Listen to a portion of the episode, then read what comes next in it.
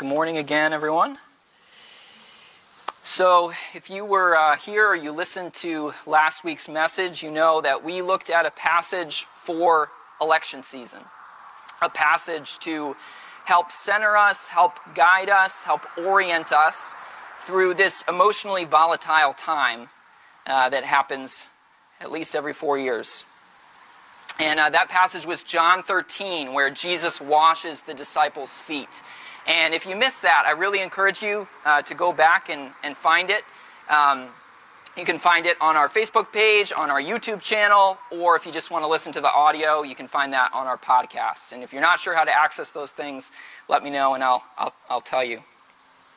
This week, we're going to keep in the spirit of that theme and we're going to look at another passage that I think can help guide us through this emotionally volatile time. Uh, this is a passage that we looked at as a church about two years ago, but I couldn't resist returning to it uh, because I think it's even more relevant than it was then. So, if you have a Bible, I encourage you to turn to Mark chapter 12, starting in verse 13. Mark chapter 12, starting in verse 13. now, I know that during times like these, there's a lot of disagreement. But one thing that I'm confident that we can all agree on is that we live in politically divisive times, right? Uh, people today tend to have very, very strong feelings about politics. And what I want us to realize before we even read this passage is that during Jesus' day, people also had very, very strong feelings about politics. It was a very heated time politically. When Jesus walked the earth, Israel was not an independent sovereign nation. They were under the authority of the Roman Empire. And that fact was deeply offensive to many Jewish people because they believed it was Israel's God given right to be an independent and sovereign nation. And yet they had to pay taxes to Rome. You know, imagine if um, suddenly we found ourselves as a country under the authority of Russia and 10 cents on every dollar we spent went to Vladimir Putin. I think that most Americans would think that's offensive. I don't like that. That's not the way it's supposed to be, right? The United States, the United States is supposed to be independent and, and sovereign. And so that's one of the reasons why uh, the Israelites were so eager for a Messiah to come. Because in their minds, the Messiah was going to be a conquering king who was going to free them from the authority of Rome. Now, some people in Israel were so passionate about overthrowing Rome that they advocated violent resistance. And they, they were very extreme. They were even uh, involved in some activities that we might consider terroristic and these people were known as the zealots. The zealots. So, on one end of the political spectrum, you had zealots.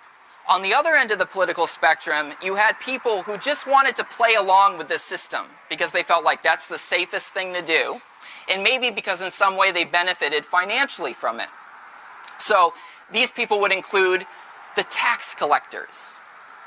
You know how in Scripture the tax collectors always are looked down upon and they're regarded as sinners?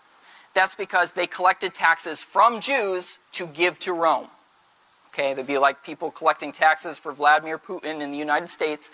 That people really didn't like these people because they felt like they were uh, aiding and abetting this system uh, that dishonored God's nation.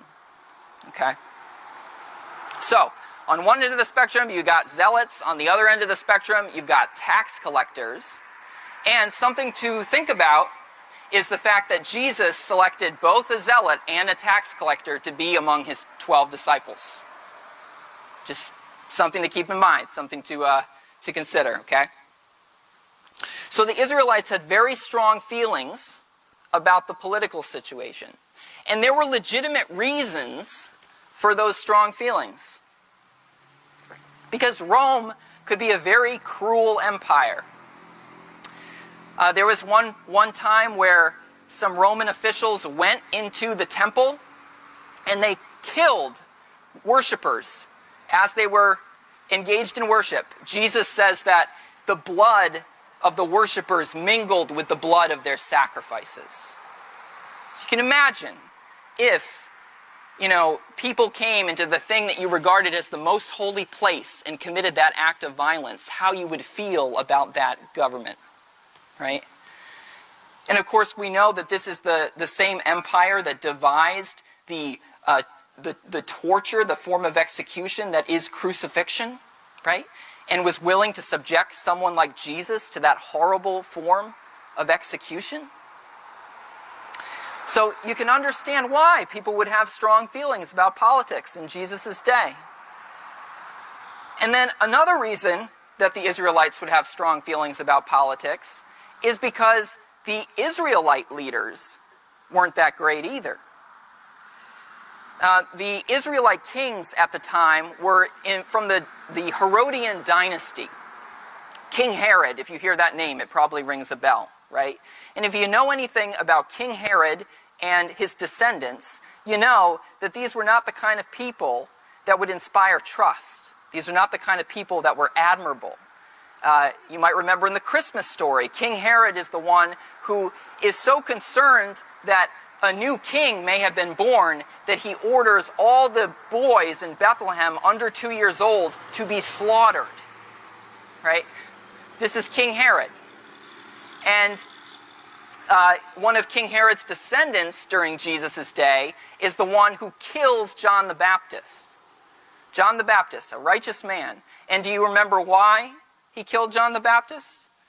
The story has a lot of details, but the gist of it is uh, King Herod wanted his brother's wife. And so he took his brother's wife, and John the Baptist had the audacity to say, That's not right. You're not supposed to do that. And so eventually, John the Baptist gets his head cut off. So you can imagine why people would have strong feelings about politics right now, right? Harsh taxes, violence, crucifixion, extreme resistance, people losing their heads for standing up for what's right. That's the politics of Jesus' day. And the people had strong feelings about it. And people were looking to Jesus to make things better.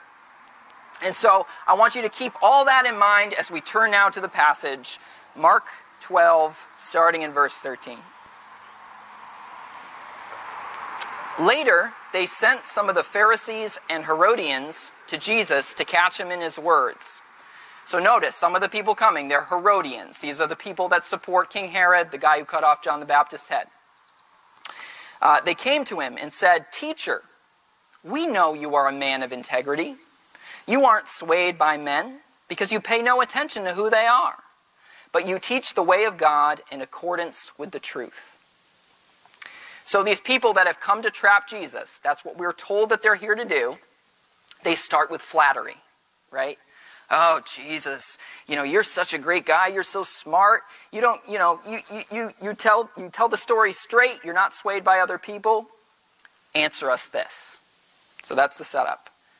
And here's their question Is it right to pay taxes to Caesar or not? Should we pay or shouldn't we? Now, I hope you can understand why this question is a trap. Okay, this is not an honest question. This is a question that is designed to get Jesus in trouble. Because if Jesus gives a simple yes or no, either way, it's going to hurt him. Right? If he says, yes, pay your taxes, then all the people who are waiting for him to come and overthrow Rome, all the people that are hoping that that's what he's here to do, are going to be disappointed, right? On the other hand, if he says, no, don't pay your taxes to Rome, well, now the Roman Empire is going to want to put him out immediately, right? Because he's leading an uprising against the government. So this question is designed to put Jesus between a rock and a hard place. It's a mean question. So what does Jesus do? Well, he gives a response that is very clever. Okay? But Jesus knew their hypocrisy. Why are you trying to trap me? He asked. Bring me a denarius and let me look at it. They brought the coin, and he asked them, Whose portrait is on this? And whose inscription? Caesar's, they replied. Then Jesus said to them, Give to Caesar what is Caesar's, and give to God what is God's. And they were amazed at him. So somehow Jesus wiggled out of this trap. And he did that with this answer Give to Caesar what is Caesar's, and to God what is God's. But what does that mean? Why is that an amazing response? Well, let's think about this. Jesus calls their attention to a coin, and he asks, Whose portrait, whose image is on this coin? And they recognize, well, Caesar's image is on the coin, right? And then Jesus says, Give to Caesar what is Caesar's, which implies if Caesar's image is on the coin, then you should give him the coin.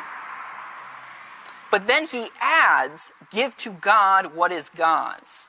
So that raises the question well, what has God's portrait on it? What has God's image on it? Because whatever has God's image on it must belong to God.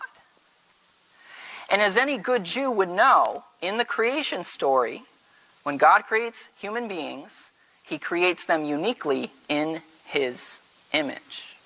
Right? Caesar's image may be on the coin, but God's image is on you. That's what Jesus is saying here. See, a lot of people today, they talk about this passage and they say, well, the point of this passage is that you're supposed to pay your taxes. And that's not really the point of this passage. I mean, yeah, you should pay your taxes, okay? But the point of this passage is that if you are a human being, you belong to God. And you belong to God in a way that you don't belong to Caesar, in a way that you don't belong to any government.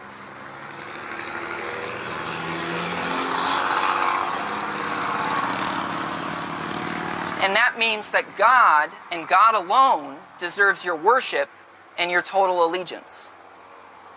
So when Jesus says, Give to Caesar what is Caesar's and to God what is God's, here's my paraphrase. This is what we should hear. The government can have your taxes, but it should never have your soul. Because you're not made in the image of Caesar. You are made in the image of God, and that means that God and God alone deserves your worship and your allegiance. So, let's uh, put this in present day terms. You are not made in the image of Donald Trump or Joe Biden. Uh, you are not made in the image of the Republican Party or the Democratic Party. You are not made even in the image of the United States of America, right? You're made in the image of God. So that's who you belong to. And He is the only one who deserves your worship. And this is something that's so important for us to be reminded of because whenever politics gets heated, we can become tempted to give to Caesar what actually belongs to God to give to a political candidate or a political party or a country what only God deserves. Now, I want to be careful how I explain this, okay? I am not saying that we shouldn't care about politics. I'm not saying that we shouldn't vote. Um, I'm not sa- even saying that we shouldn't support a candidate.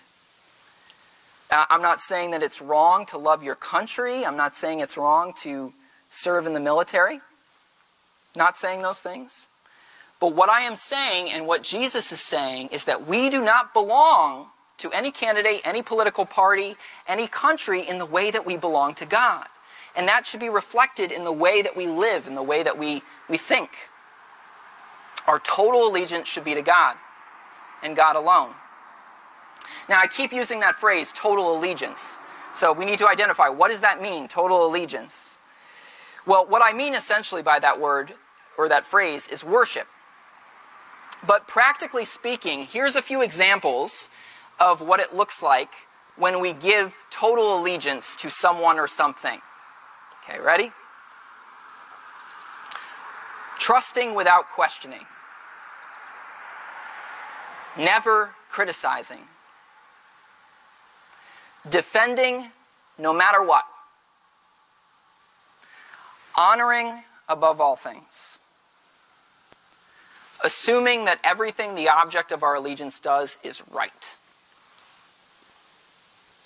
And this is a big one judging others by whether they share our same allegiance. When we start to give that kind of allegiance to a president, to a candidate, to a political party, to a country, when we do that, we give to Caesar what rightfully belongs only to God. And the biblical word for that is idolatry. It's the first command in the Ten Commandments you shall have no other gods before me. And what I want us to recognize is some of the worst things that have happened in history have happened because people have given to Caesar what rightfully only belongs to God. I mean, think of Nazi Germany, right? There is a great example of what can happen when people give to Caesar what only belongs to God. When you do that, you can end up justifying anything. You know, the virtuous people in 1930s Germany were not the people who were loyal to their governments. You know, sometimes that can be exalted as a supreme virtue. But clearly, that, that event shows us that is not a supreme virtue, right? The virtuous people in 1930s Germany were the people who found ways to resist the Third Reich, the people who hid uh, Jews underneath their floorboards, even though that put them in danger. So, what Jesus is saying here should remind us you know, all governments are man made institutions, all political leaders are human beings. And some of these institutions and people deserve our respect. Some of them even justify our service. But none of them deserve our worship. That's for God and God alone because it's His image that's on us. We belong to Him. Now, this morning, I want to challenge us to examine ourselves and to ask Am I falling into the trap of giving to Caesar what belongs to God alone? And I want to offer two signs that we might be doing that. So, if you're taking notes, I encourage you to write these down. Here's a sign that we are, we are either giving to Caesar what what only belongs to God, or we're getting dangerously close to that point. Number one, if we defend whatever our Caesar does. If we defend whatever our Caesar does. And I say that whether our Caesar is a presidential candidate or a political party or our country. Okay? We should not have an attitude that says this thing cannot be criticized ever. This thing is too holy to be criticized. Now, I'm not saying that we should be overly critical either, okay? The pendulum can swing too far in the other direction. But I'm saying we shouldn't be overly defensive of these things. Uh, they, they should not be beyond critique for us if we are giving to God what belongs to God. We should have the freedom to say, yeah, that was a terrible thing, uh, what my country did, or what my candidate, my preferred candidate did. We should be able to say, that was a terrible thing, and as a follower of Christ, that bothers me. Because lying bothers me, corruption bothers me, infidelity bothers me, violence bothers me, dehumanizing rhetoric bothers me, unjustified warfare bothers me, and I don't support it. When we start giving to Caesar what belongs only to God, we're no longer able to be bothered about our Caesar's sins. I'll say that again because I think that's important. When we start giving to Caesar what belongs to God, we're no longer able to be bothered by our Caesar's sins. Instead of being bothered by those sins, we justify them, we downplay them, we just argue that somebody else's sins are worse.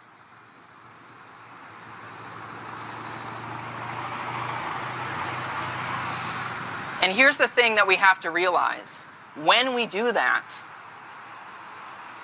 we do damage to the witness of Christ. Right? Because some people hear those defenses and they start to think, I guess Christians don't really care about dishonesty. I, I guess Christians don't really care about infidelity. I guess Christians don't really care about the poor or about race, racism. And that's a, that's a tragedy when that happens. Christ's church needs people who care more about the reputation of Jesus than the reputation of a political candidate.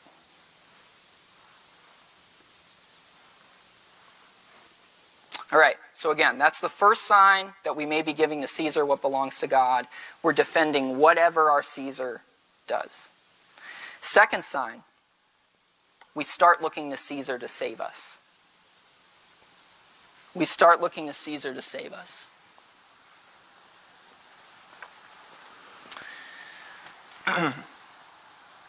Political powers can do a lot of good and they can do a lot of evil. But none of them have the power to save souls or destroy souls. And only God has that authority. And so he is the one that we need to put our ultimate hope and faith in and our confidence in.